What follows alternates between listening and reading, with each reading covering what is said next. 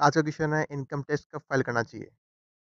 तो अगर आपकी इनकम ढाई लाख से कम भी है तो भी आप टैक्स नील फ़ाइल करो, ताकि आपके पास एक रिकॉर्ड रहे कि आपकी इनकम क्या थी, क्या है, किस चल रही है, सारी चीज़ रिकॉर्ड रहे, बाद में दिक्कत ना हो। तो डू इट।